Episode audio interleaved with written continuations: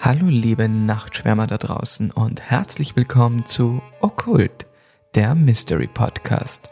Ich bin der Sebastian Ich bin der Thomas. und wir wollen euch heute auf eine unheimliche Reise durch die Welt der paranormalen Phänomene und Horrorgeschichten mitnehmen. Beginnen wir jetzt unsere Reise in die Welt des Unerklärlichen. Wir nehmen schon auf, Domi. Du, wieder, du bist immer die Geräuschkulisse am Anfang unserer Episode, aber das gefällt mir. Ja, aber es hört auch nicht auf, mich zu faszinieren, wie laut diese Umgebungsgeräusche sind. Entschuldige. Man kann da auch schlauerweise irgendwie eine Serviette unterlegen. Ich nehme jetzt einfach mein Handy. Schau, funktioniert viel besser. Willkommen im neuen Jahr, Sebi. Wie war Silvester? Silvester war entspannt und schön, muss ich sagen. Was hast du gemacht? Gar nichts. Wir sind Geil. nur zu Hause gewesen, sind auf der Couch gelegen, haben uns Mulan angeschaut, die Realverfilmung. Was ist die Realverfilmung? Also diese Live-Action, ja, diese, die 2000, ich glaube in der 2020 oder so ist die rausgekommen. Wirklich? Und die ist ziemlich untergegangen, weil da haben sie ja die Kinos, Kinos gesperrt gehabt wegen allem. Und, Und deswegen, wie, wie ist er? also mir Weil- gefällt er extrem gut. Weil die Vorgabe vom, vom Zeichentrick, so heißt es Zeichentrickfilm? Mhm. Ja, Ja, ist schon extrem hoch. Weil Genau. Mulan gehört schon zu meinen Top 3. bei mir auch. Und ich finde, sie haben es ja echt gut gemacht, weil sie ja ganz eigene Geschichte, also die Grundstoryline ist natürlich erhalten, aber sie haben eigentlich eine richtige, unter Anführungszeichen, Realverfilmung gemacht. Also es kommt der Kamushu vor oder so. Also es ist. Kamushu? Na, das ist auch ein bisschen schade. Aber wie gesagt, dafür haben sie. Ja, stimmt, aber dafür haben sie eben was ganz was Eigenes draus gemacht und das finde ich eigentlich ganz gut. Ja, weißt, stimmt. mir ist lieber, sie Ja, machen ja, was ja. Eigenes draus. Ich überlege gerade, ob mir noch irgendwas anderes einfällt. Realverfilmung. König der Löwen war zum Beispiel so, die, ich meine, das ist jetzt Nein, kein. da gibt es ja Realverfilmung. das ist animierte, wo die Tiere alle animiert sind, ja. Wirklich? Habe ich aber auch noch nicht gesehen, ja. Habe ich auch nicht gesehen. Aber ich glaube, das will ich auch nicht sehen. ja. Na, das ist so eine schöne Es- die will man nicht zerstören. Ja, und außerdem eben, der erste Teil ist halt immer so schrecklich, wo der Mufasa stirbt und so. Ich möchte mir das nicht nur mal geben. Ja, stimmt. Wasser. Ähm, hast du irgendwelche Jahresvorsätze? Nein, heuer mal nicht. Ich möchte einfach mich weiterentwickeln, habe ich mir gedacht. Und ich bin eh auf einem guten Weg. Also Ah, ich stimmt, das habe ich ja in deiner Insta-Story, glaube ich, sogar genau, gesehen. ja. also genau, anstatt mir irgendwie welche Jahresvorsätze dieses Mal zu machen, möchte ich einfach ich selbst sein. Und das, schaffe ich, habe ich, habe ich seit letztem Jahr ganz gut geschafft. Und das möchte ich eigentlich also weiterziehen. Also bin ich recht zufrieden und deswegen habe ich heuer keine konkreten Vorsätze. Du? Na, eigentlich auch nicht. Eigentlich nicht. Also nichts irgendwie quantifizierbares oder so. Das Einzige, ich würde gerne ein bisschen mehr Sport machen. Aber das ist jetzt auch nicht so ein kindischer Jahresvorsatz oder so ein Blödsinn. Na, also, na, auch nicht. Machst du beim aktuellen Trend Dry January mit? January.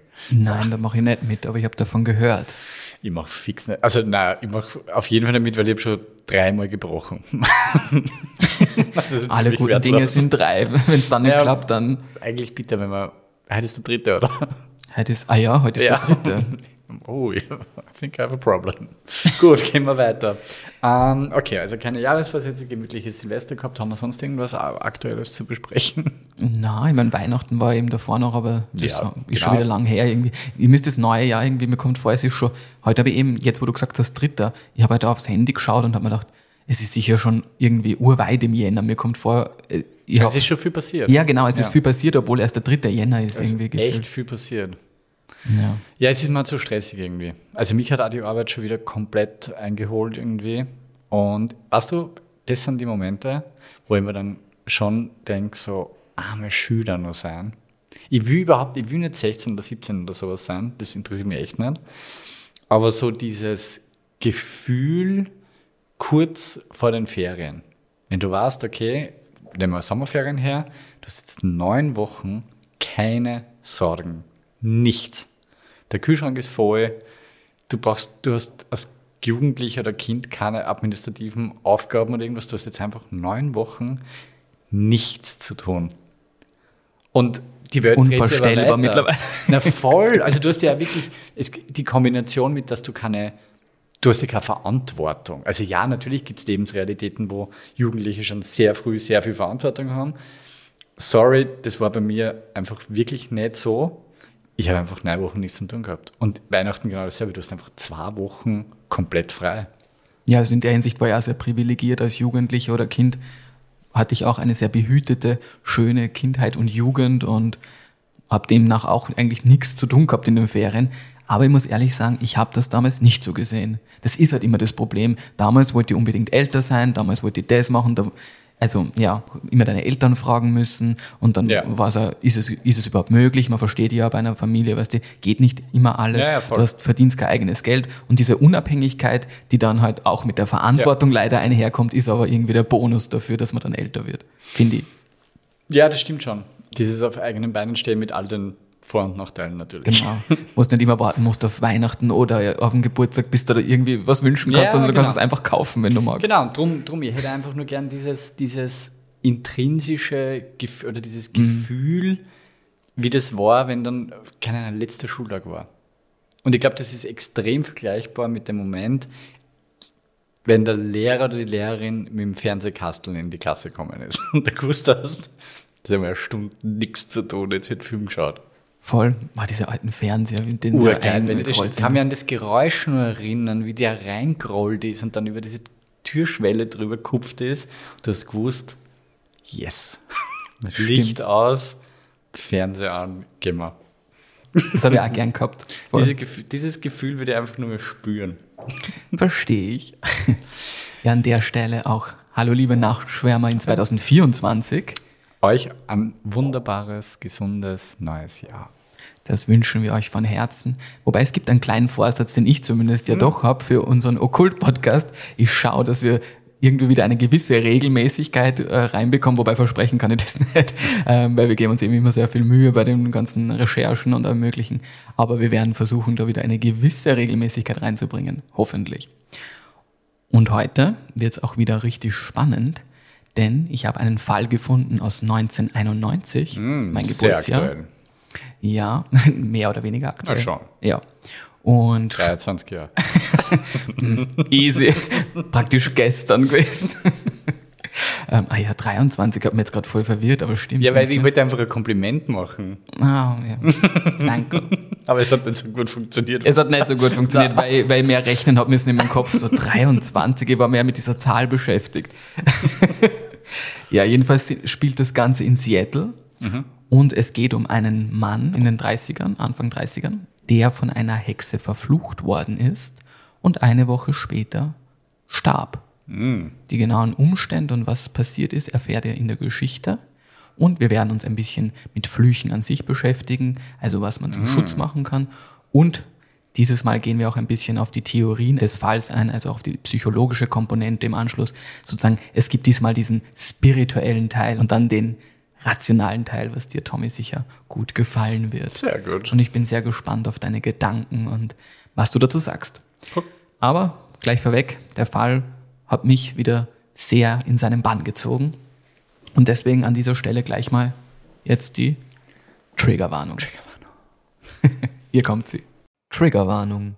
Dieser Podcast behandelt paranormale Phänomene und Horrorgeschichten, die potenziell beängstigend, verstörend oder traumatisch sein können. Den Notruf der österreichischen Telefonseelsorge findet ihr in den Show Notes. So, lieber Tommy, bist du bereit, meiner Stimme zu lauschen? Nachdem ich gerade extrem leise das Hefe niedergestellt habe, ich bin sowas von bereit und sehr gespannt. Na gut, dann legen wir los. Ihr da draußen macht es euch wie immer auch gemütlich und ich wünsche schönes Gruseln. der Fluch der Hexe.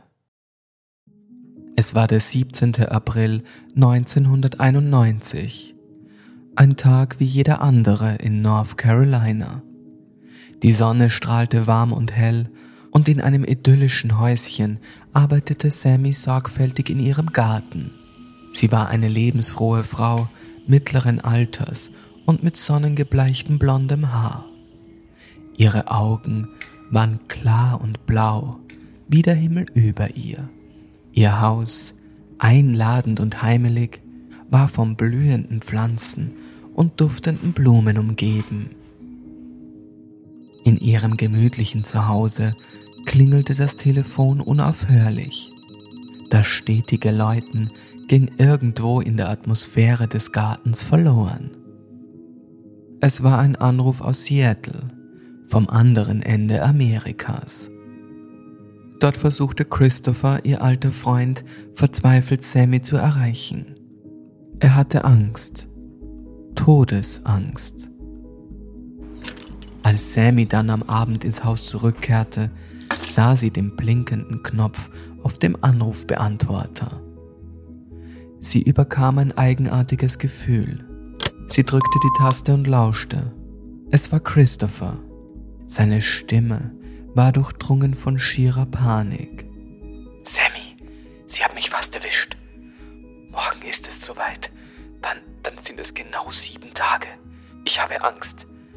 Die Hexe, sie ist letzte Nacht in meinem Zimmer gewesen. Und ich habe nicht erklärbare Schnittwunden an den Fingern. Ich glaube, ich werde bald sterben. Sammy stand regungslos da, während sie Christophers Worte verarbeitete. Ihr Herz schlug schneller und ein kleiner Schauer lief ihr über den Rücken. Sie wusste, dass sie handeln musste. Aber wie? Sie war schließlich über 4600 Kilometer weit entfernt. Sechs Tage zuvor. Der 11. April 1991.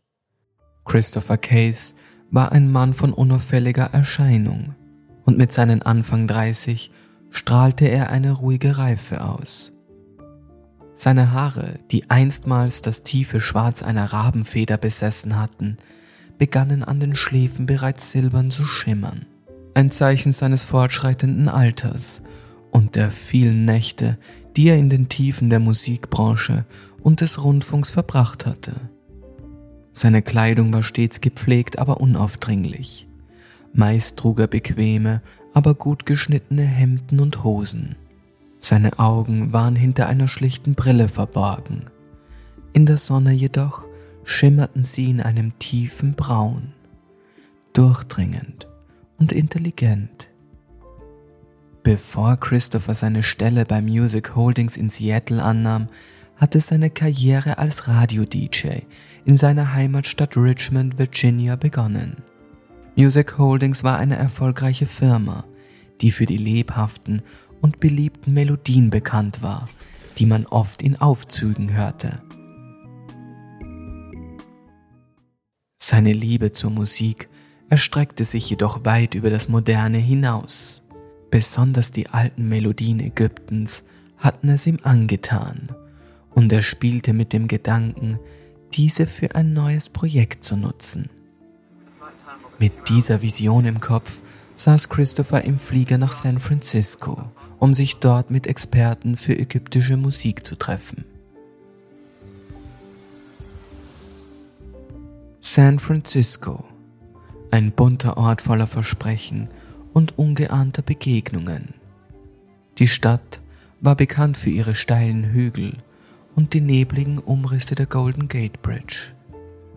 Christopher schlenderte durch die Straßen, seine Gedanken vertieft in die bevorstehenden Meetings. Nachdem er sich den Tag über mit verschiedenen Experten getroffen hatte, war Christopher enttäuscht. Nichts hatte bisher seine Vorstellungen getroffen. Er suchte nach etwas Einzigartigem, einem Klang, der das alte Ägypten in der modernen Welt wieder aufleben ließ.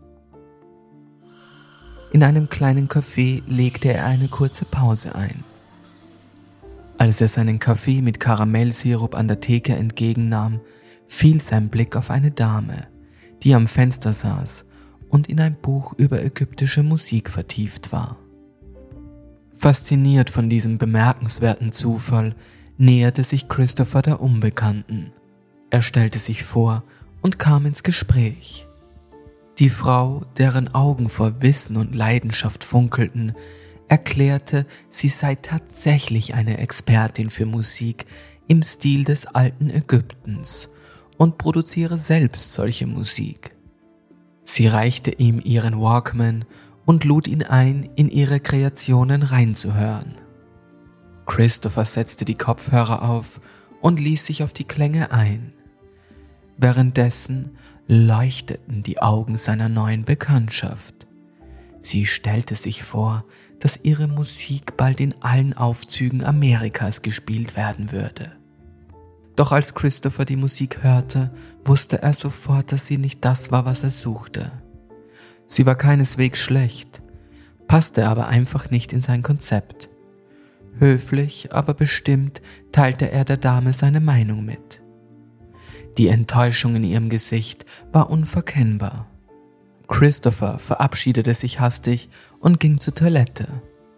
Als er die Tür öffnete, wurde er keine Sekunde später von der gleichen Frau überrascht. Sie versuchte ihn zu verführen, bot ihm Sex an, als Gegenleistung dafür, dass er ihre Musik verwenden würde. Christopher jedoch fand ihr Verhalten unmöglich und war nicht interessiert. Er lehnte ab, doch die Frau schien ein Nein nicht als Antwort zu akzeptieren. Sie wurde immer aufdringlicher, drängte sich an ihn heran. In einem Moment der Verzweiflung stieß Christopher sie härter weg, als er beabsichtigt hatte. Sie stürzte zu Boden. Mit Wut und einem unheimlichen Glanz in den Augen erhob sie sich und offenbarte ihm, dass sie eine Hexe sei. Sie würde sich keineswegs so behandeln lassen und er würde sein Verhalten noch bereuen. Die Frau begann, Worte in einer fremdartigen Sprache zu murmeln. Dann verkündete sie mit dem Zeigefinger in seine Richtung, dass er verflucht sei und beim Sonnenaufgang in sieben Tagen sterben würde. Christopher stand einfach nur da, entsetzt und vor allem ungläubig. Er verließ aufgebracht die Toilette, schüttelte den Kopf und ließ die Frau zurück. Als er im Taxi zum Flughafen fuhr, versuchte er die Begegnung als eine verrückte Aussage einer verwirrten Frau abzutun. Doch tief in seinem Inneren keimte ein eigenartiges Gefühl. Zu Hause in Seattle angekommen, war er zu folgendem Schluss gekommen. Er glaubte weder an Geister noch an Hexen und deren Flüche. Dennoch kam er nicht umhin, in den nächsten zwei Tagen kleine, aber seltsame Veränderungen zu bemerken. Lichter flackerten in der Wohnung, Geschirr klirrte in der Küche, obwohl niemand da war, und das Wasser im Bad ging plötzlich von allein immer wieder an. Christopher jedoch ließ sich nicht so schnell einschüchtern. Bei jeder Ungereimtheit suchte er nach der Ursache. Und selbst wenn er sich etwas nicht ganz erklären konnte, schob er die Ereignisse auf den Stress in der Arbeit und die Erschöpfung. Ab dem dritten Tag allerdings, den 14. April 1991, wurden die Vorkommnisse intensiver. Er hörte flüsternde Stimmen, die seinen Namen riefen ein unheimliches Wispern, das aus leeren Räumen zu kommen schien. Schatten huschten in den Ecken seiner Augen, verschwanden aber, sobald er sich umdrehte, um sie direkt anzublicken. Es war, als hätte sich etwas in seiner Wohnung eingenistet. Etwas nicht Greifbares, das mit jeder Stunde stärker wurde. Christopher lag in der Nacht wach sein Blick auf die Decke gerichtet, während die Stille von einem kaum wahrnehmbaren Flüstern unterbrochen wurde. Es waren leise Stimmen, doch wenn er versuchte, die Worte zu verstehen, verstummten sie abrupt, nur um Sekunden später wieder anzufangen. Als die Uhr tief in die Nacht tickte, spürte Christopher eine Kälte, die nicht von einem offenen Fenster stammen konnte, sondern tief aus dem Inneren der Wände zu kommen schien. Er zog die Decke fester um sich, aber das Frösteln in seinen Knochen wollte nicht weichen. Plötzlich erstarrte er. Im schwachen Licht des Mondes, das durch die Vorhänge fiel, sah er eine Gestalt. Die Silhouette einer in Dunkelheit gehüllten Frau stand an der Tür seines Schlafzimmers. Still wie ein Grabstein, mit weißen, leuchtenden, toten Augen. Von Furcht erfüllt zog er die Decke über seinen Kopf. Sein Herz klopfte laut gegen seine Brust. Zitternd achtete er auf jedes Geräusch. Der Holzboden knarrte. Langsame Schritte. Die Gestalt kam näher. Noch ein Schritt. Sie musste jetzt direkt an seiner Bettkante stehen. Panisch und aus Instinkt warf er die Decke von sich und stolperte aus dem Bett. Aber die Gestalt war verschwunden und niemand war hier.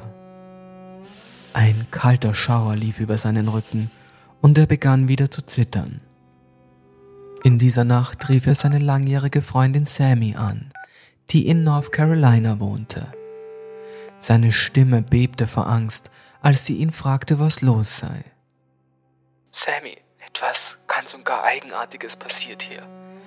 Ich glaube wirklich, ich verliere den Verstand.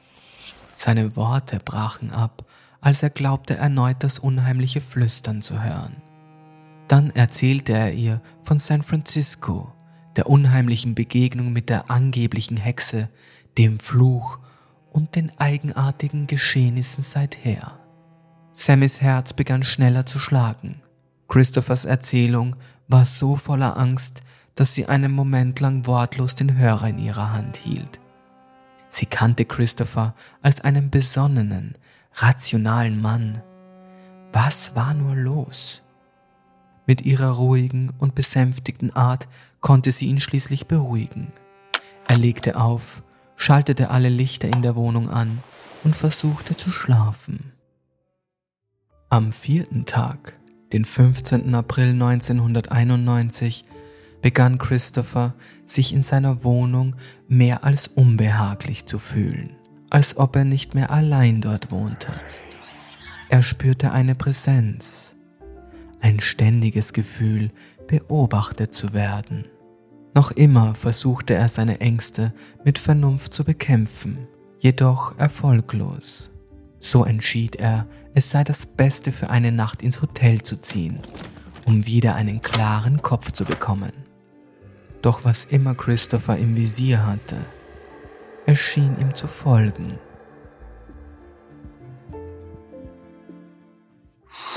Denn in dieser Nacht, tief im Schlaf, fühlte er eine eisige Hand, die sich um seinen Hals legte.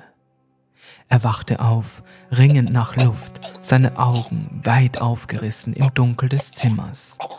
Die Kraft der Hand war unbeschreiblich. Er versuchte sich aus ihrem Griff zu lösen, hatte aber keine Chance. Kurz bevor er das Bewusstsein verlor, ließ die geisterhafte Hand von ihm ab. Panisch fiel Christopher aus dem Bett, hustete schwer und sah sich um. Er durchsuchte das gesamte Zimmer, doch es gab keine Spuren. Niemand war da. Christopher legte sich wieder in sein Bett und begann bitterlich zu weinen.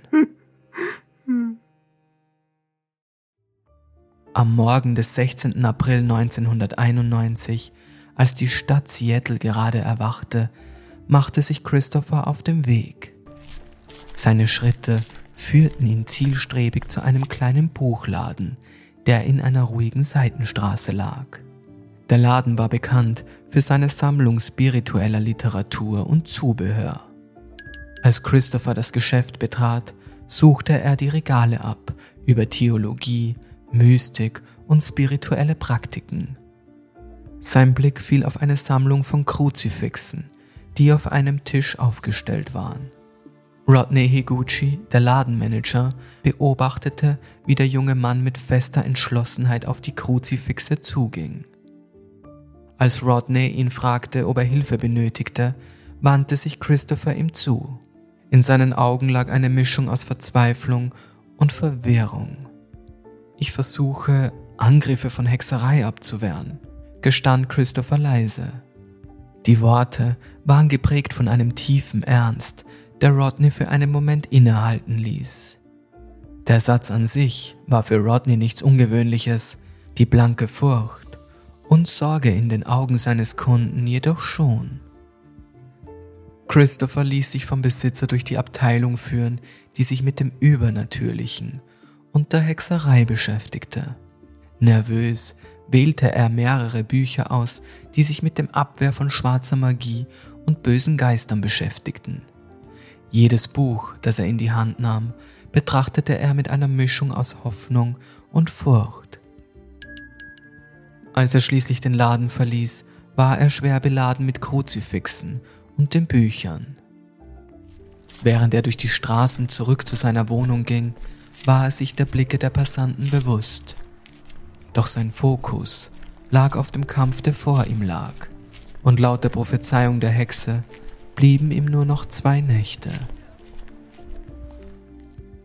Zurück in seiner Wohnung begann er mit zitternden Händen die Rituale vorzubereiten, die er in den Büchern gelesen hatte. Er zog Salzlinien entlang der Wände, verteilte die Kreuze im Raum und zündete Kerzen an.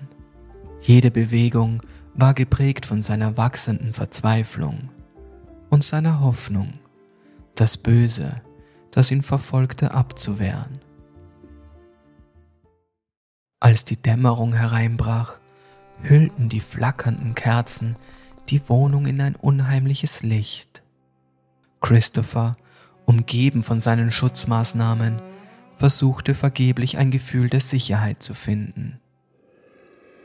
Plötzlich fror das Blut in seinen Adern. In der dunkelsten Ecke seines Schlafzimmers materialisierte sich eine Gestalt. Es war die Hexe. Ihr Gesicht war blass und ihre toten Augen glühten vor Bosheit. Ihre Erscheinung war wie aus einem Albtraum. Christopher starrte sie an, unfähig sich zu bewegen. Die Hexe begann langsam auf ihn zuzugehen. Ihre Bewegungen waren ruckartig und unnatürlich, wie eine Puppe, die von unsichtbaren Fäden geführt wurde.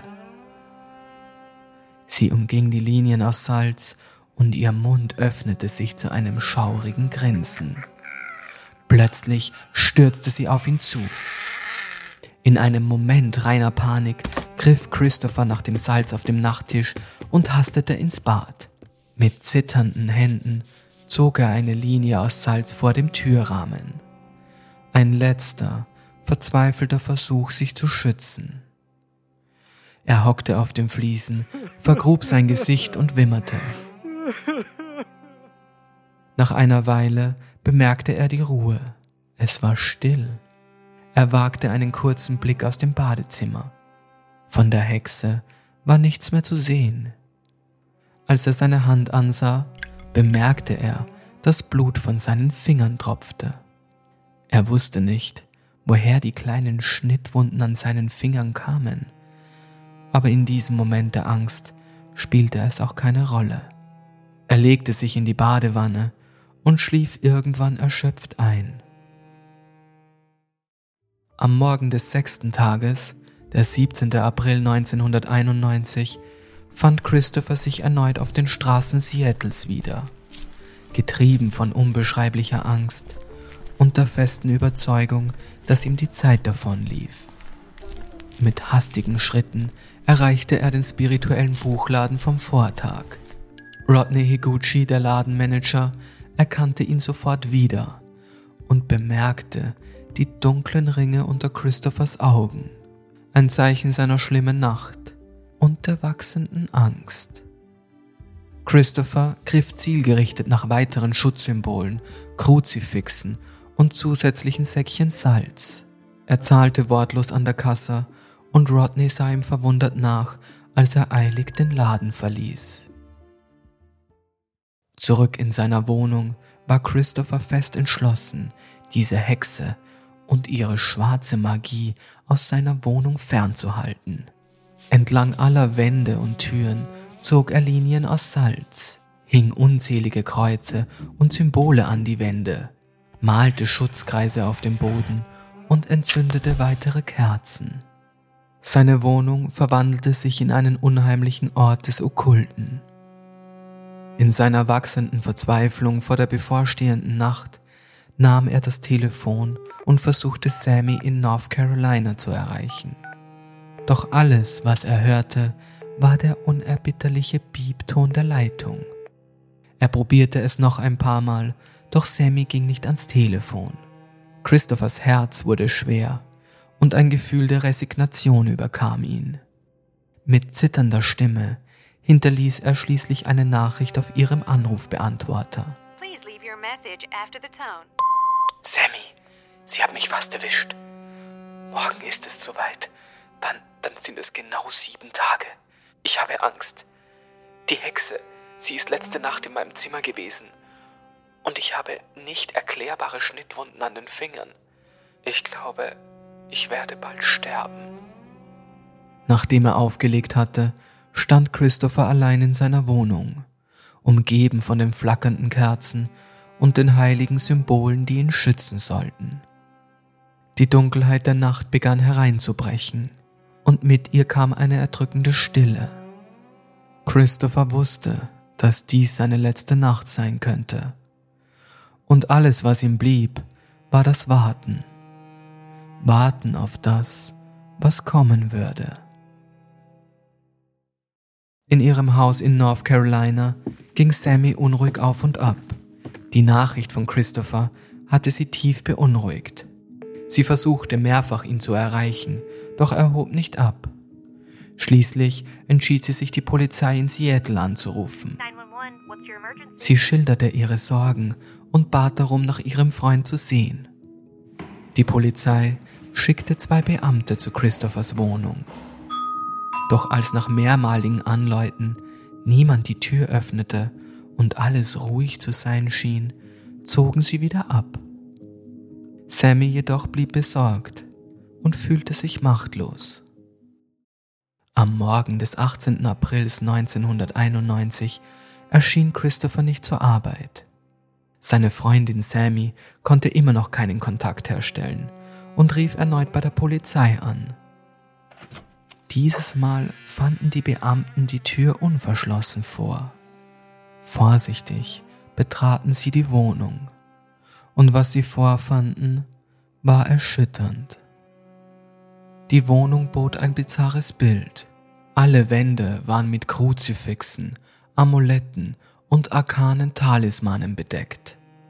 Entlang der Leisten und Türrahmen fanden sich dicke weiße Salzlinien, und auch der Boden am Eingang zur Wohnung wies ein seltsames geometrisches Muster auf. Überall lagen Bücher über Hexerei, schwarze Magie und Okkultismus.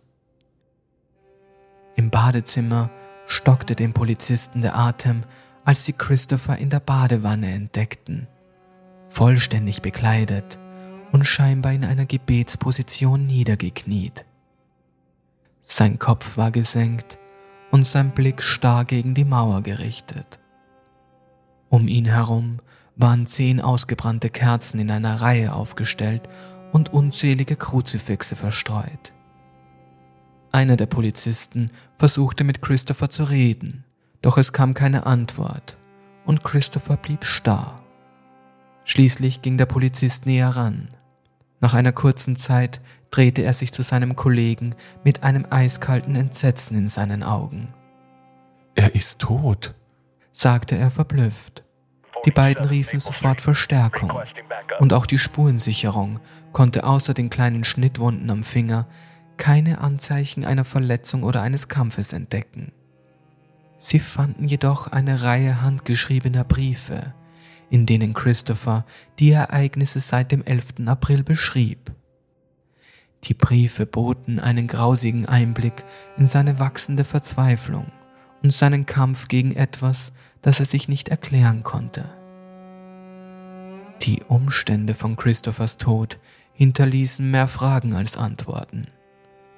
Die bizarren Funde in der Wohnung und die fehlenden Anzeichen eines Kampfes oder einer Selbstverletzung ließen viel Raum für Spekulationen über das, was sich in den letzten Stunden hier ereignet hatte. An Christophers Leiche wurde schließlich eine Autopsie durchgeführt.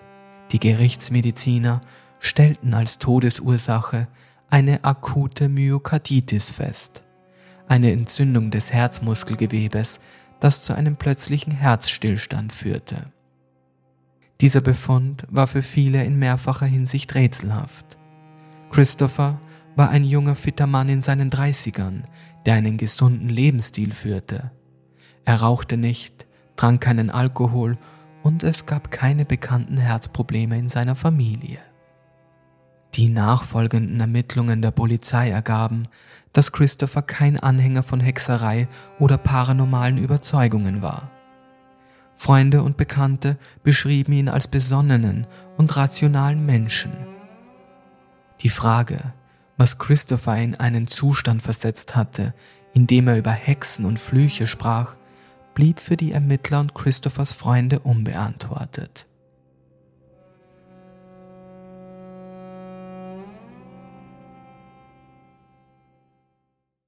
Ende. Ende.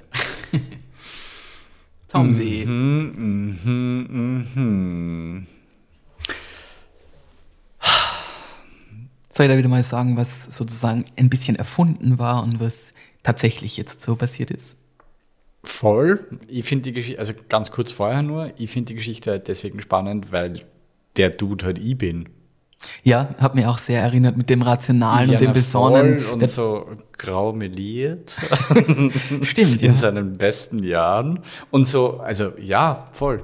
Mir sind auch ein paar Parallelen aufgefallen. Und deswegen hat mich der Fall auch gleich so in seinen Bann gezogen Ja, wahrscheinlich. ich war ab Sekunde eins war ich sehr, sehr deep drinnen. Okay, aber jetzt erzähl einmal, was ist, was ist, was ist wahr? Genau, also bei der Geschichte muss man, also war, zumindest was ich halt Ja. recherchieren konnte, also die Geschichte hält sich eigentlich ziemlich genau an, was ich finden konnte über seine Briefe, über die Artikel darüber.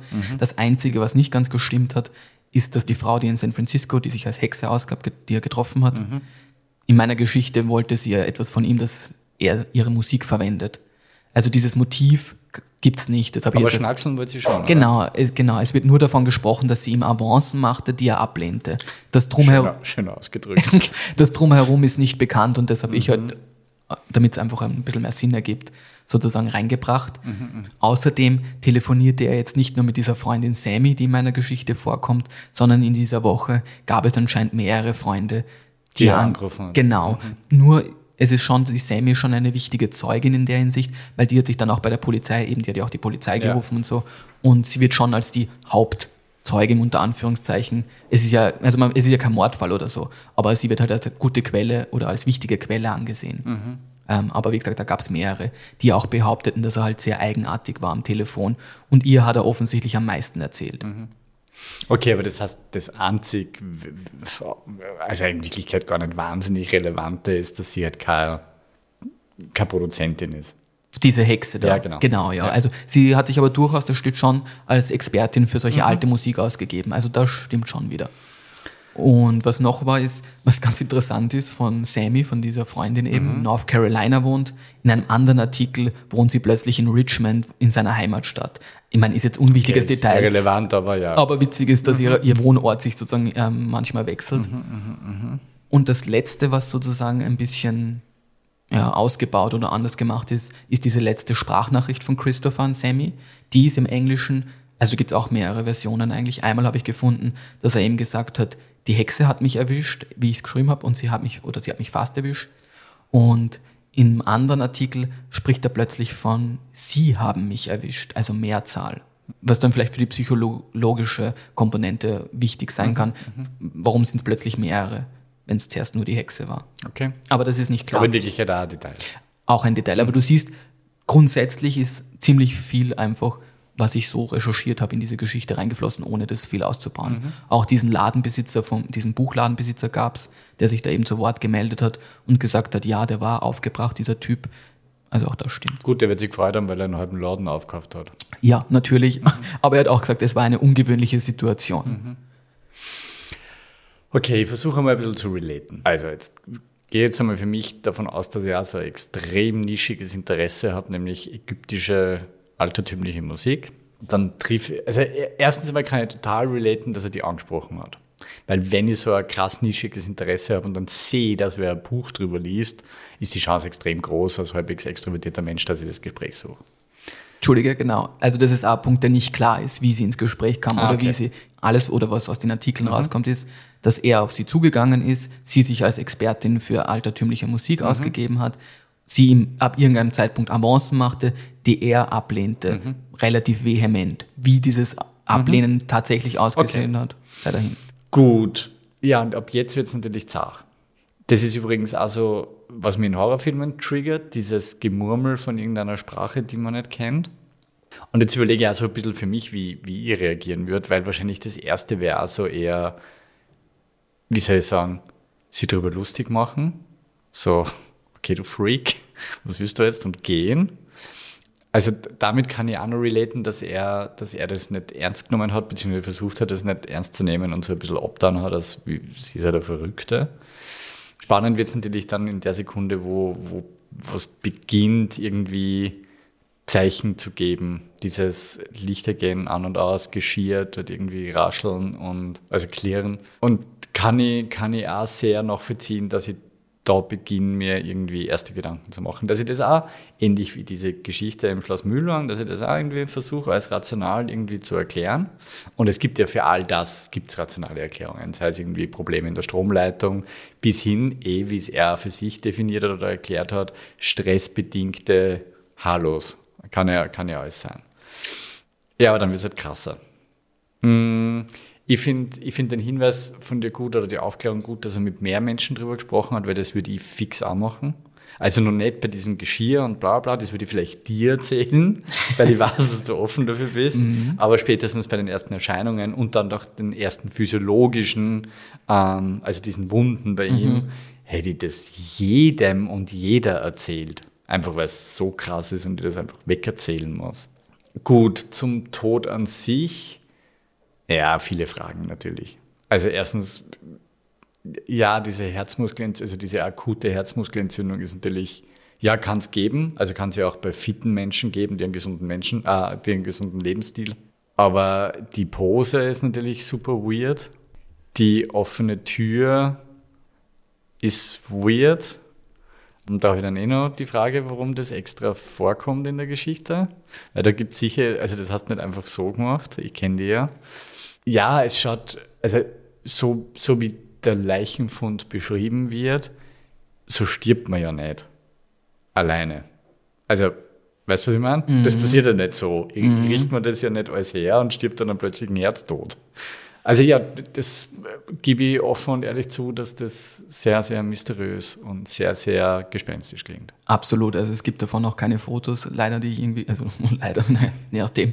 Es gab dann so eine Zeichnung, die das mehr oder weniger halt versucht hat zu visualisieren, wie das mhm. war und schon mit diesem Blick gegen die Mauer gerichtet, niedergekniet und in der Pose zu sterben, wie du sagst, ist schon sehr eigenartig und überhaupt auch für die Polizisten. Wie gesagt, du kommst rein, überall sind abgebrannte Kerzen, Kruzifixe, die überall. Wie aus dem Horrorfilm. Wie aus dem Horrorfilm, genau, mhm. wirklich entsprungen. Ja, ganz genau.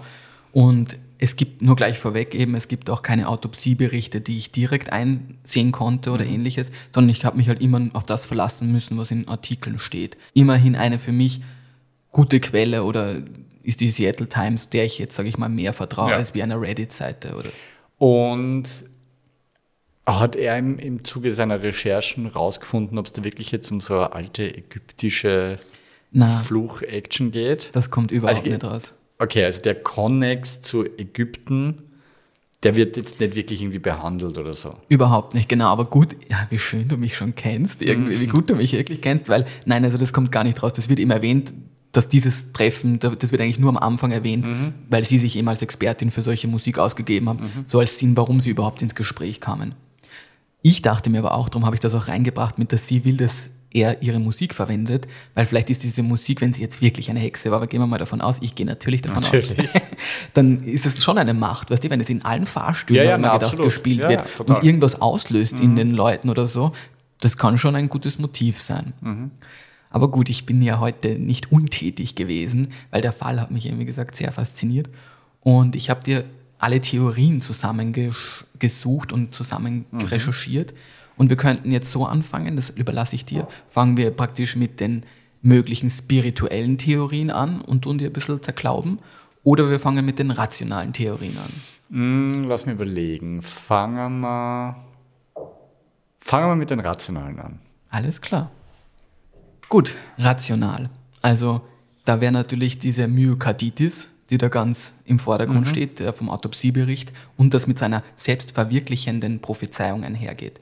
Denn Christopher könnte ja aufgrund dieses ausgesprochenen Fluchs so viel Stress und Angst erlebt haben, dass das zu dieser Myokarditis führte, beziehungsweise vielleicht schon unentdeckt da war und dass das dann praktisch verschlimmert hat. Nur kurz für alle da draußen, die jetzt nicht wissen unbedingt, was eine Myokarditis ist eben. Das ist eine Entzündung des Herzmuskels, wie wir schon gesagt haben. Und wie der Tommy richtig gesagt hat, das kann Menschen jeden Alters treffen. Mhm. Tatsächlich nämlich wird in dem Artikel oft so behauptet, dass das so eigenartig ist, weil er ja eben so fit war. Darum habe ich es auch in meine Es Geschichte gibt ja Profisportler. Genau, so. aber tatsächlich ist das gar nicht so eigenartig. Ja. Häufig wird es durch verschleppte Virusinfekte ausgelöst. Also das sind zum Beispiel eben ja, alle Viren, die wir kennen, Erkältungsviren, Grippeviren, Herpes, Masern und so weiter, Hepatitisviren. Und das wiederum kann ohne angemessene Behandlung zu Herzschwäche, Herzrhythmusstörungen und im schlimmsten Fall zum plötzlichen Herztod führen. Also das ist schon medizinisch alles möglich, dass das so passiert ist. Und wie gesagt, leider ist sowas auch schwer zu diagnostizieren, oft so eine Myokarditis, bis man da drauf kommt. Gut, die Frage ist halt, also so Disclaimer, kein Mediziner, aber die Frage ist halt, ob die Woche Angst reichen würde, einen Herztod herbeizuführen. Genau, also das war dann in den Kommentaren zum Artikel auch ganz gut erkennbar. Diese Frage haben sich viele gestellt, ob dieser kurze Zeitraum reicht, um das derartig zu verschlimmern. Steht ein bisschen im Raum. Es könnte Stress sein, weil, also Entschuldigung, es könnte eine Kombination sein Genau. aus diesem Stress, den er anscheinend in seiner Arbeit verspürt oder den er hat, plus dann noch dieser Stress und diese, durch, die, durch die Angst. Das in Kombination könnte es natürlich schon verschlimmert haben. Absolut. Was auch interessant ist, ist die Theorie, weil Myokarditis wird zum Beispiel auch nicht nur durch so Viren ausgelöst, sondern kann auch nicht infektiöse Auslöser haben, wie zum Beispiel Alkohol, bestimmte Medikamente, Impfungen, Drogen oder radioakti- radioaktive Strahlen. Und da gibt's in einem Artikel, aber der nicht in der Times war, so eine Passage, wo er angeblich angefangen hat, so Fitness-fanatisch zu werden, so ein kleiner Fitness-Junkie und dass er möglicherweise Steroide genommen hat, die das irgendwie sozusagen begünstigt haben, dieses Ganze. Auch mit den Halluzinationen und so, mit der Myokarditis, dass das irgendwie zusammenspielt. Dagegen spricht für mich das Foto, das ich dir gleich von ihm zeigen werde. Das ist jetzt, wenn ich den anschaue, nämlich nicht dieser typische Fitness-Junkie, den ich da im Kopf habe. Show me. Ich bin sehr gespannt. Weißt du, wie creepy es wäre, wenn du mir jetzt ein Foto von mir zeigen würdest? Boah. Na, ähnlich, ähnlich finde ich, schaut er den nicht. Gott sei Dank. Es ist leider halt das einzige Foto, was im Internet so existiert und es ist nicht besonders gut. Wie das immer bei so Geschichten Wie das immer bei so Fotos. Geschichten ist. Aber Ach so, es ist erkennbar. Super sympathischer Kerl. Aber schaut Also jetzt ich nicht wie ein Fitness-Junkie aus, finde ich. dann- Ich setze es dann eher auf unserem Instagram-Kanal, aber super sympathischer, netter, ich sage mal, ja, sportlich, sportliche Figur. Auf seinem? Tinder-Profil wird, naja, Schlaksig, sportlich, so irgendwie wirkt ja, von voll. Voll. Er ist nicht muskulös, er ist sportlich. mir. Und eben, ich weiß nicht, das ist jetzt auch nur, äh, also nur so ein Gedanke, aber ich glaube, so Steroide, da wird man doch anders ausschauen. Ja, ist die Frage, wie lange du Steroide nimmst. Genau, das ist eben die Frage, wenn das kurz vorher Ja, genommen, aber das, das ist so eine Theorie, nix. die da ein bisschen im Traum, äh, im Traum, die da ein bisschen im Raum herumschwirrt. Okay, also halten wir fest, es, kann ein, es könnte ein Cocktail aus ganz vielen begünstigten Variablen zu so einer Herz. Genau, die auch wirklich diese, diese Herzmuskelentzündung einfach als fixen Auslöser Mhm. nehmen. Weil, also war Alkohol ein Thema in seinem Leben? Na, eben nicht. Also laut seinen Stimmt, Freunden. gesunder Lebensstil und Genau, sogar. seit, laut seinen Freunden gar nicht. Dann ist eine weitere Theorie, Christopher wurde bewusst in den Wahnsinn getrieben. Mhm. Das heißt, da geht man davon aus, dass diese Frau, die sie angeblich eine Hexe ist, war, ihn verfolgt hat Mhm. und irgendwie gestalkt hat bis nach Seattle und ihre Spielchen da getrieben hat. Das kommt eben, weil du das angesprochen hast, mit der Tür ein bisschen in Verbindung, Mhm. wo viele sagen, wieso war die Tür abgeschlossen beim ersten Mal, wo die Polizei da war und beim zweiten Mal war sie offen. Auf der anderen Seite, in dem Zustand, wer weiß, vielleicht hat er vorher abgeschlossen gehabt und nicht reagiert und dann hat er es aufgesperrt. Das kann natürlich auch sein und aufgesperrt gelassen. Wie gut kennen wir diese Sammy? Ziemlich. Ist die sauber? Ja, die scheint ziemlich sauber zu sein. Erst einmal wohnt sie am anderen Ende von Amerika und die kennen sich schon seit Jahren, Okay, und das ist wahrscheinlich überprüft worden. nehme ich an, ja. Weil die ist von der Polizei ziemlich, also die kommt in jedem Bericht ziemlich ähm, hervor. Und Aber ist überprüft worden, ob die wirklich die ganze Zeit daheim war? nehme ich an, ganz sicher sogar. Okay. Wenn sie Ja, sie ja gemeldet hat ja, und, ja, okay. und die Polizei zum ersten Mal Ja, hingebracht hat, ganz sicher werden die die im Blick gehabt haben. Okay, also sprich Theorie, lernt irgendeine random Frau kennen, äh, die trifft auf Abneigung bei ihm und ja, die treibt ihn mit, mit Kalkül in den Wahnsinn. Mehr oder weniger Kalkül, ja. Ja, absolut. Denkbar. Ist, ist denkbar. Ja. Eine weitere spannende Theorie ist eine Kohlenmonoxidvergiftung. Da ist, wie gesagt, blöd, dass wir keinen toxikologischen Befund haben. Aber ich nehme an, wenn, wenn da irgendwelche Anzeichen dafür gewesen wären, wäre das irgendwie rausgekommen. Aber es kann natürlich sein, weil er viele Kerzen benutzt Ja, aber hat. wie viel Kerzen brauche ich für Genau. Kohlenmonoxidvergiftung? Das ist halt eher unwahrscheinlich, aber es ist möglich. Ja, verstehe, aber auch das, er hat, ja- er hat ja zu Beginn seiner Halluzinationen und zu Beginn seiner Erscheinungen hat er ja noch nicht so viele Kerzen in der Wohnung gehabt. Das heißt, erklärt jetzt meinetwegen sein Tod, aber erklärt auch nicht die Pose seines Todes, erklärt eben nicht die Tage davor. Und man muss sagen, die Myokarditis ist ja die offizielle Todesursache, das heißt, die ist ja Mhm. geklärt. Ja. Also, aber es ist eine Theorie, die da draußen existiert, deswegen habe ich sie mitgebracht.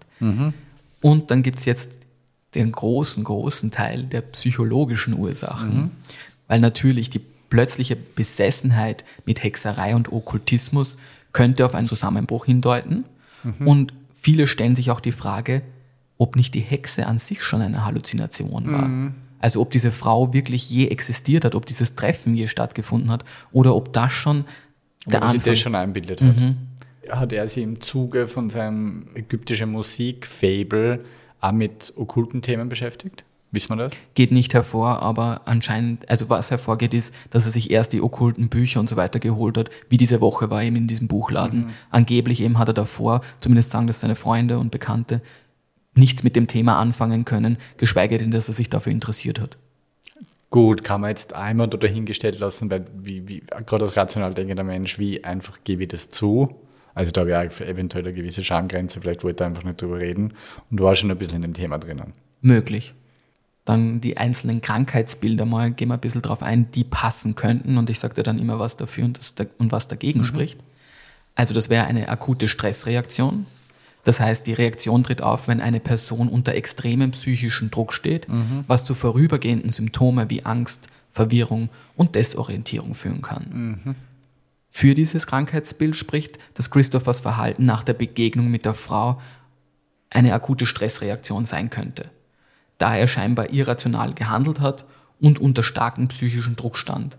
Außerdem war er eben, wie du sagst, auch in einem großen, erfolgreichen Unternehmen tätig, wo jetzt sicher auch nicht wenig Druck geherrscht hat. Einerseits dieser Stress und Druck der Arbeit plus dieser Druck und Stress von, dem, von der Begegnung mit dieser Frau. Dagegen spricht, dass eine akute Stressreaktion eigentlich eher kurzfristig ist und selten zu so lang anhaltenden oder extremen Handlungen führt, wie es jetzt bei Christopher über sieben Tage war. Dann die paranoide Schizophrenie. Das ist eine psychische Erkrankung, die mit Wahnvorstellungen und Halluzinationen einhergeht. Davor hast du so Angst, gell? Ja, so, genau. Ja, das ist eine der Krankheitsbilder, vor denen ich Angst habe, absolut. Dafür spricht eben, dass Christophers Überzeugung, eben von einer Hexe verflucht worden zu sein, einfach auf eine Wahnvorstellung hindeutet. Und sein Glaube an übernatürliche Kräfte und dieses ganze Verhalten, das er da an den Tag gelegt hat in der letzten Woche mit den Salzziehen, die ganze Wohnung praktisch zu so einem okkulten Schutzort zu machen, das spricht natürlich dafür und vor allem, weil es so gegen seine Natur ist, wie man ihn vorher kannte, sagen wir mal so. Dagegen spricht, dass es keine Berichte gibt über frühere psychische Episoden von Christopher, Was nichts heißt. was nichts heißt. Weil, Schi- aber trotzdem, Schizophrenie entwickelt sich normalerweise über einen längeren Zeitraum und nicht so abrupt. Und nicht in so einer Stärke. Man muss immer sagen, bei all diesen Theorien, das sind auch alles, die die Myokarditis praktisch fördern konnten, weil das ist die Todesursache, das wird sich nicht ändern. Aber das könnte das begünstigt haben. Dann haben wir noch natürlich eine schwere Angststörung. Das umfasst nämlich Zustände extremer Angst und Furcht, die das tägliche Leben beeinträchtigen. Dafür spricht auch wieder seine intensive Angst und sein verzweifeltes Verhalten. Wie auch bei den anderen spricht hier dagegen, dass es keine Aufzeichnungen darüber gibt. Weil auch hier ist es wieder, dass sich sowas eigentlich entwickelt und nicht so innerhalb von sieben Tagen passiert. Und dann gibt es noch die psychotische Depression. Das ist eine schwere Form der Depression, die mit psychotischen Symptomen wie Wahnvorstellungen einhergeht. Dafür spricht eben, dass das ganz gut passen wird, eine plötzliche Depression und die dann seine Handlung auf so psychotische Weise beeinflusst. Dagegen spricht auch wieder, dass es keine Hinweise, also dass es bei den ganzen psychischen Gutachten, das man liest, halt dieses große Problem, dass es davor keine Aufzeichnungen gibt. Hat er Medikamente genommen? Nicht, dass man, also angeblich nicht. Also in den Artikel kommt eben raus, dass er topfit war, dass er, Ah, keine chronischen Erkrankungen oder irgendwas? na. Aber es ist halt schräg in so kurzer Zeit, das ist das halt. Ja, das ist ja das, das, ist ja das Thema. Ich habe jetzt auch gerade darüber nachgedacht, so von wegen irgendwie Wechselwirkungen mit den Steroiden und so. Dass da vielleicht irgendwie zu auch vielleicht eventuell bis jetzt unbekannten Wechselwirkungen kommen ist. Hm, okay. Und wie gesagt, ich denke mal, wenn er wenn wir davon ausgehen, dass die Freunde recht haben und er wirklich sehr rational war, dann ist es schon krass, innerhalb von sieben Tagen derartig reinzukippen. Also da muss schon Ja, Panik wirklich sein. Ich wollte gerade sagen, also wenn du, wenn du halt so, also natürlich schwer nachvollziehbar und, und, und schwer natürlich auch was drüber zu sagen, aber wenn du in so kurzer Zeit so krass in ein Thema reinkippst und wirklich dann, äh, ich sage jetzt irgendwas an Tag, ab Tag drei Angst um dein Leben hast, da kippst du halt auch schnell rein.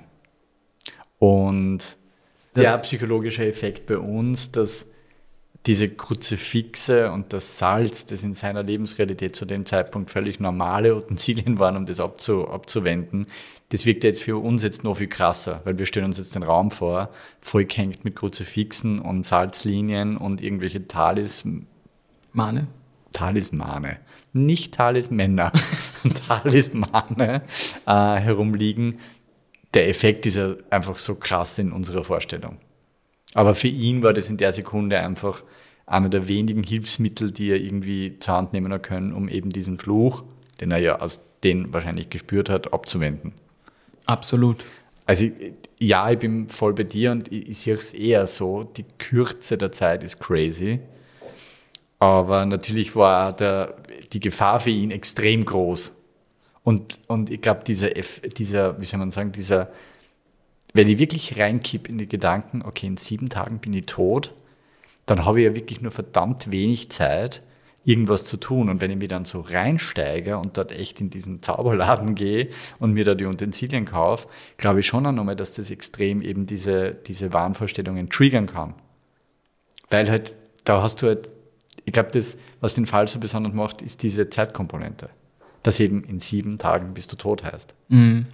Und wenn ich, noch einmal, wenn ich in diesen Gedanken so reinkipp, glaube ich, dass das extrem förderlich ist für eben Kurzschlussreaktionen und, und in kurzer Zeit möglichst viel dagegen tun. Absolut. Und auch dein gesamtes Weltbild oder sein halt wirklich, sein Weltbild auf den Kopf gestellt Mhm. wird innerhalb von so kurzer Zeit. Und wie du sagst, ich glaube, ab dem dritten Tag, wo dann halt komische Sachen passieren und du das richtig annimmst, voll. ich glaube, dann wird es halt richtig, natürlich intensiviert Ja, dann sich bist das. im Arsch und das ist dann wieder dieses ein bisschen selbsterfüllende Prophezeiung, Mhm. weil eben du glaubst dann dran, natürlich siehst du dann noch mehr Zeichen, wie vorher wahrscheinlich, wo er sich versucht hat, noch irgendwie rational zu erklären, aber ab dem Zeitpunkt, wo du es dann selber glaubst, das ist ja auch immer der Punkt auch, so Magie und Sachen, eben so haben wir eh schon mal gesagt, wirkt ja erst ab dem Zeitpunkt, wo du wirklich dran glaubst. Und dann ist es aber auch schwer, wieder zurückzugehen. Ja. ja, so wie der gesagt hat, bei diesem, wenn sie bei diesem Ouija-Board was bewegt hat, ich wüsste, ich hätte Angst vor meiner Reaktion, weil das würde halt mein gesamtes Weltbild über Bord werfen.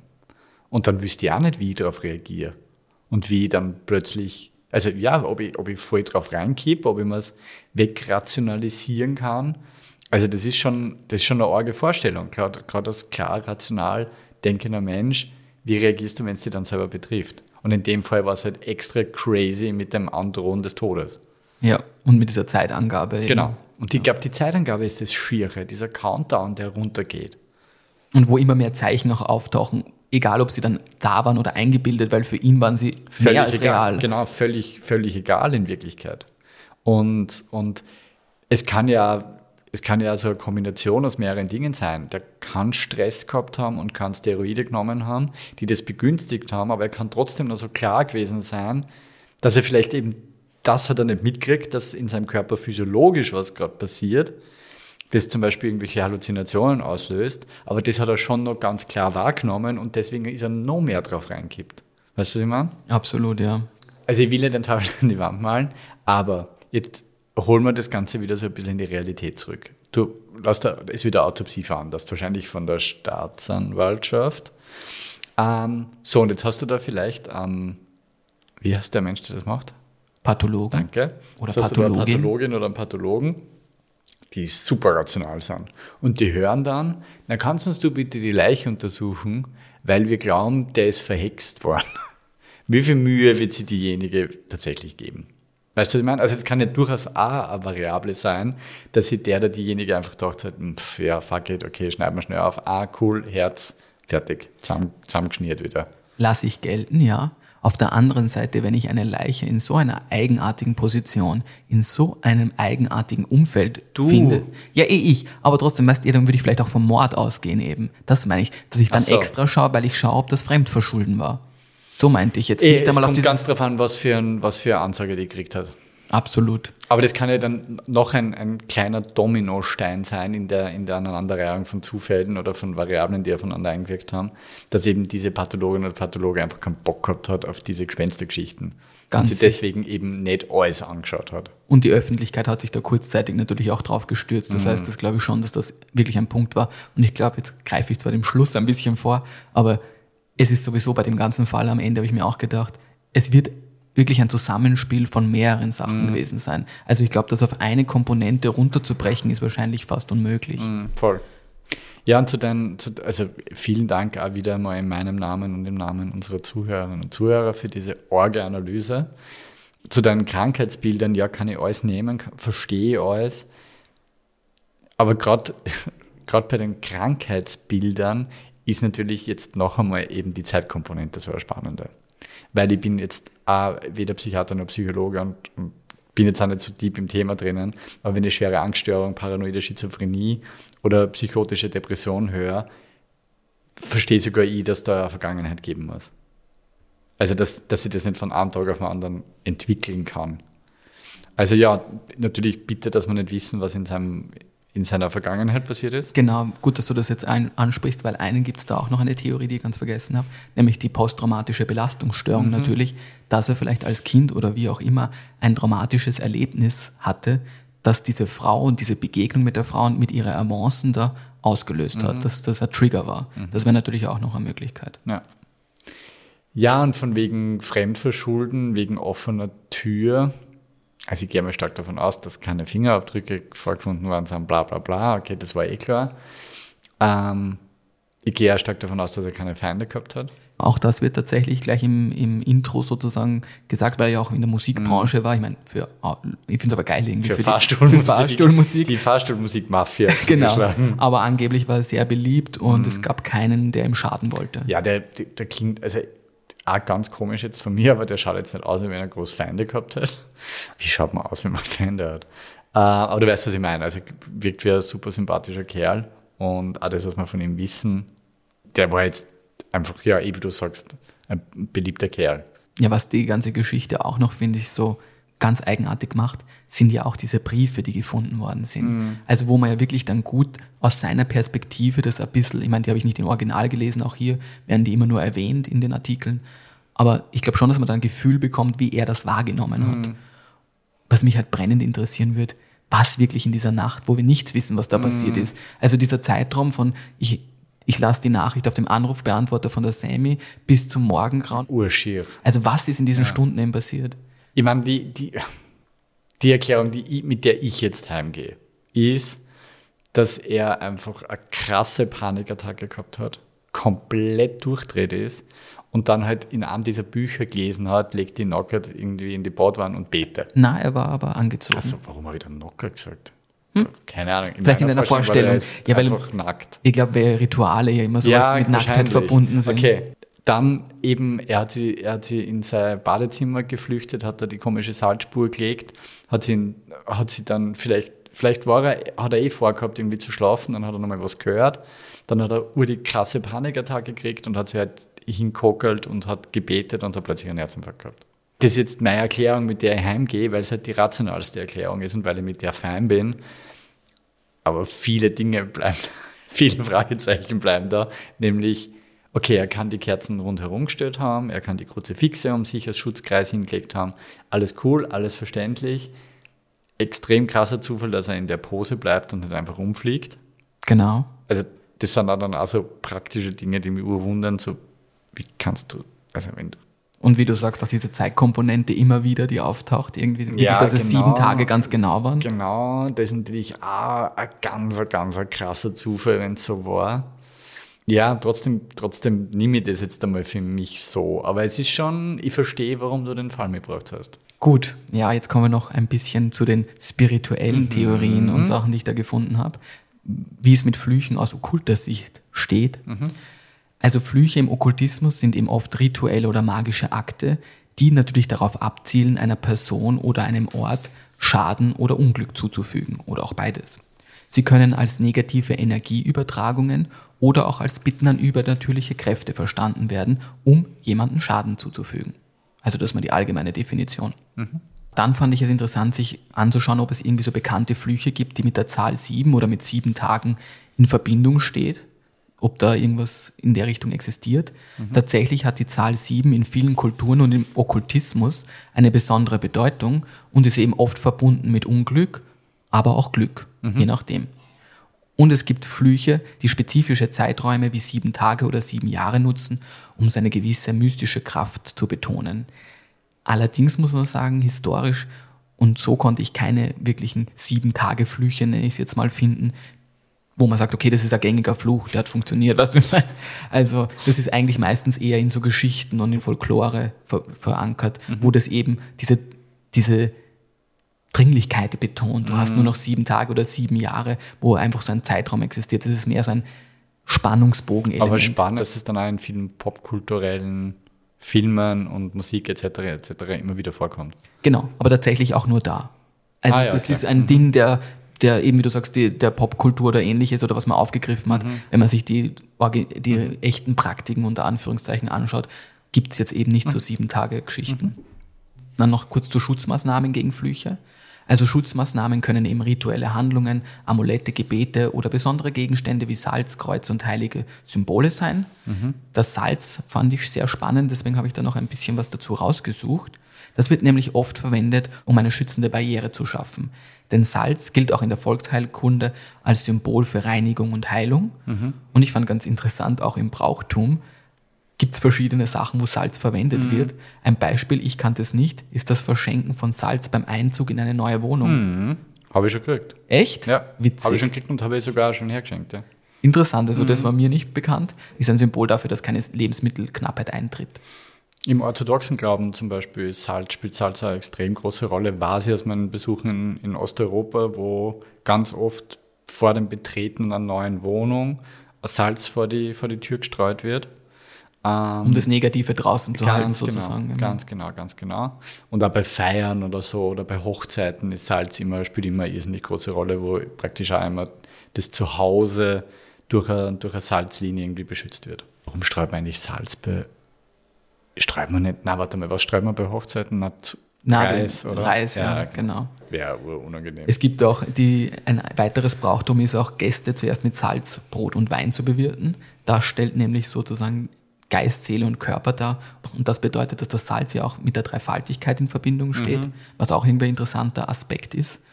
Und oder weil es einfach billig ist. oder das. Und weil es die Leute zu Hause hatten, definitiv. Voll. Und im Okkultleben wird es als Reiniger und Befreier von negativer Energie angesehen. Also man streut tatsächlich Salz, um sich vor bösen Geistern und Schadenszauber durch dunkle Magie zu schützen.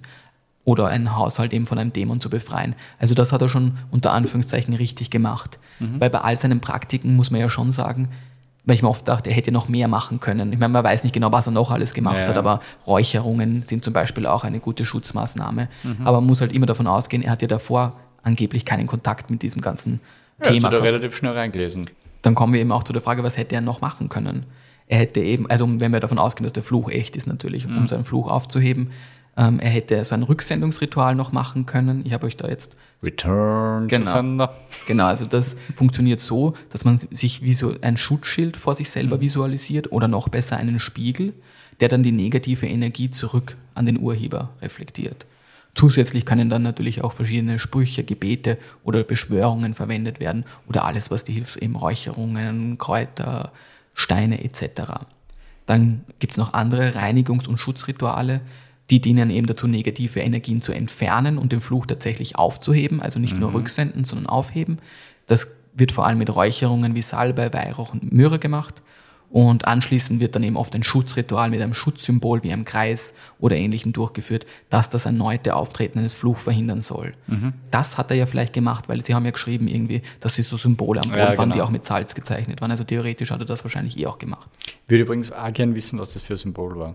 Ja, das kommt leider auch nicht Mhm. raus. Es steht nur geometrisch, kann ein Kreis sein, kann vermutlich, weil wie gesagt Schutzsymbole meistens mehr ein Kreis Mhm. sind.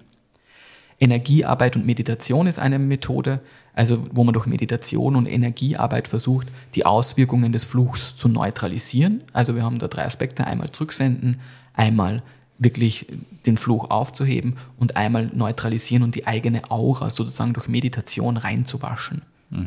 Da gibt es verschiedene Techniken, dass man sich zum Beispiel eine Lichtsäule vorstellt während der Meditation, die einen durchfließt und all diese negative schwarze Energie unter Anführungszeichen abwäscht. Also das wären so die drei gängigsten. Dann, weil wir ja mal ein bisschen über Steine geredet haben auch, habe ich dir noch drei Schutzsteine mitgenommen, beziehungsweise zwei habe ich dir physisch mitgenommen, einen musst du dir am Foto anschauen. Der erste Stein ist nämlich der schwarze Turmalin. Der gilt nämlich für stark schützende Eigenschaften, um negative Energien abzuwehren und zu neutralisieren. Mhm. Zeige dir mal was. Du hast ihn wirklich mit? Du bist der Org. Hallo. Sebi kommt mit einem schönen, schönen Säckchen und sagt mir echt dann, Orgen, ein Stück Kohle. Ja, im Licht, wenn, wenn man es im Licht anschaut, dann glitzert er ziemlich. Arg. Und er hat eine arge Struktur wie Schiefer, finde Ja, ich. total. Ist aber eben ein extrem starker Schutzstein. Ich reibe mir mal ein damit. okay. Dann gibt es noch den Amethyst, der wird dir ja bekannt sein, trotz allem. Ja, genau. Der so- Der wird dir Depp ja bekannt sein. Ah ja, okay. Aber den kennt man ganz oft irgendwie so Stein, Genau. Spalten. Ja, da gibt es in verschiedensten so, Formen. oder? genau, richtig, Ja. ja. Das ist auch ein Sehr sehr, schön geschliffen, sehr rund, sehr kühl. Das ist ein sehr mächtiger Schutzstein, der eben die spirituelle Weisheit auch fördert und eben gleichzeitig vor negativen Energien schützt. Drum wird er sehr gern verwendet eigentlich für die verschiedensten Rituale. Sehr schön. Und er soll auch eine beruhigende Wirkung haben, was natürlich gerade in solchen Situationen sicher nicht schlecht ist. So, keine Ahnung, ob Halbedelsteine, Edelsteine haben schon eine arg krasse Wirkung irgendwie. Voll. Da sind dann noch mehr Amethysten drin, wenn du die anderen anschaust. Du bist ja arg. Hast du die immer mit? Ja, zeit, zeitweise habe ich sie immer dabei. Wirklich? Nicht immer, aber zeitweise, ja. Hast du schon mal überlegt, einfach so eine Kette zu machen? Ja, ich mag solche Steinketten nicht. Ah, okay. Also wenn, dann trage ich sie lieber Wenn irgendwie Style der dann doch wieder vorgeht. Genau, wenn, wenn, wenn Fashion dann doch wieder die Schutzmaßnahmen ich schlägt. finde es gut, aber ich finde es halt ungeil. Den einzigen Stein, den ich nicht zu Hause hatte, oder den einzigen gibt es sicher mehrere, die ich nicht zu Hause habe, aber einer Ist der der, brillant. ist der brillant. Nein, ist der Labradorit. Der wird in der spirituellen Praxis für seine schützenden und transformierenden Eigenschaften geschätzt. Also das wäre ja sowas wie für den Rücksender-Ritual Hm. gut, also wo du irgendwas eben transformierst. Und er soll helfen, die Aura zu stärken und zu reinigen, also auch für die Meditation gut, um unerwünschte Energien abzuwehren. Aber gib's zu, er klingt extrem erfunden. Der Labradorit. Schon. Und er schaut so aus. Show me. Gibt es in verschiedenen Farben. Oh, so schön. Gell? Ja. Ja. Okay. Vielen, vielen Dank. Gut. Und damit wären wir jetzt dann am Ende sozusagen meines mitgebrachten Falls und meiner ganzen Recherchen. Du hast wirklich nicht gelogen, wie du gesagt hast, ich freue mich auf den Fall heute. Weil er war echt wirklich. Ah, das klingt immer so makaber, wenn man sagt, der Fall war cool, aber er war halt echt urspannend und, und sehr Mystery, sehr, sehr okkult. Absolut. Und er hat so viele Aspekte. Ja, eben diesen voll. okkulten Aspekt, diesen Voll. Fluchaspekt, diesen psychischen, diesen körperlichen Aspekt. Ja, und wenn da so ein bisschen True Crime, Okkultes trifft, dann, dann holt mir das auch extrem ab, einfach weil, weil, wie soll ich sagen, weil halt so viel Platz für Gedanken da ist, ganz einfach. Und, und es natürlich die, eh so wie ich gesagt habe, ich heimgehe, ich sehr entspannt und angstfrei heimgehe mit der Erklärung, okay, der hat einfach, während er dann noch während er in einer Panikattacke war, versucht er irgendwie sie rauszu, rauszusneaken und hat halt währenddessen einen Herztod gehabt, mit dem gehe ich heim, aber ich verstehe, dass da sehr viel Platz für mehr Gedanken ist. Also der, der, die Todesursache ist klar, das war diese Herzmuskelentzündung, diese plötzliche, daraus resultierende plötzliche Herzstillstand. Aber tatsächlich ist bei dem Fall halt etwas, das habe ich jetzt schon bei einigen unseren Episoden gemerkt, so wie bei der Anneliese oder so, wenn ich mich da in die Recherche reintiger, gut, das kann jetzt in der Natur der Sache liegen, aber ich habe bei dem was gespürt. Also irgendwas war da, ich habe mir dann auch wirklich in der Nacht, nachdem ich das alles gelesen habe, wie gesagt, kann in der Natur der Sache liegen, beobachtet gefühlt. Immer wenn ich dieses Gefühl jetzt bekomme, nach unserer, das ist heute die 16. Episode, denke ich mir immer, warum habe ich das bei manchen Fällen und bei manchen nicht? Und das wollte ich euch nur mitgeben, dass ich dieses Mal wieder irgendwie das Gefühl hatte, da stimmt was nicht. Ich glaube, das ist ein wunderschönes Schlusswort von dir. Meine Lieben, Sebi, an dich wieder mal ein großes, großes Dankeschön für die Aufarbeitung dieses Falls. Meine Erinnerung wieder einmal, liked unseren Instagram-Account, folgt uns dort, wo ihr stetig mit aktuellen Informationen versorgt werdet, wenn es eventuell auch einmal und bitte verzeiht uns das, weil ihr merkt, da läuft ganz, ganz, ganz viel Arbeit vom Sebi rein, ähm, Erfolge zu spät rauskommt. Ähm, ja, vielen Dank an dich, ihr Lieben da draußen. Habt einen wunderschönen Jahresanfang. Bleibt gesund, bleibt friedlich und lebt und liebt das Leben.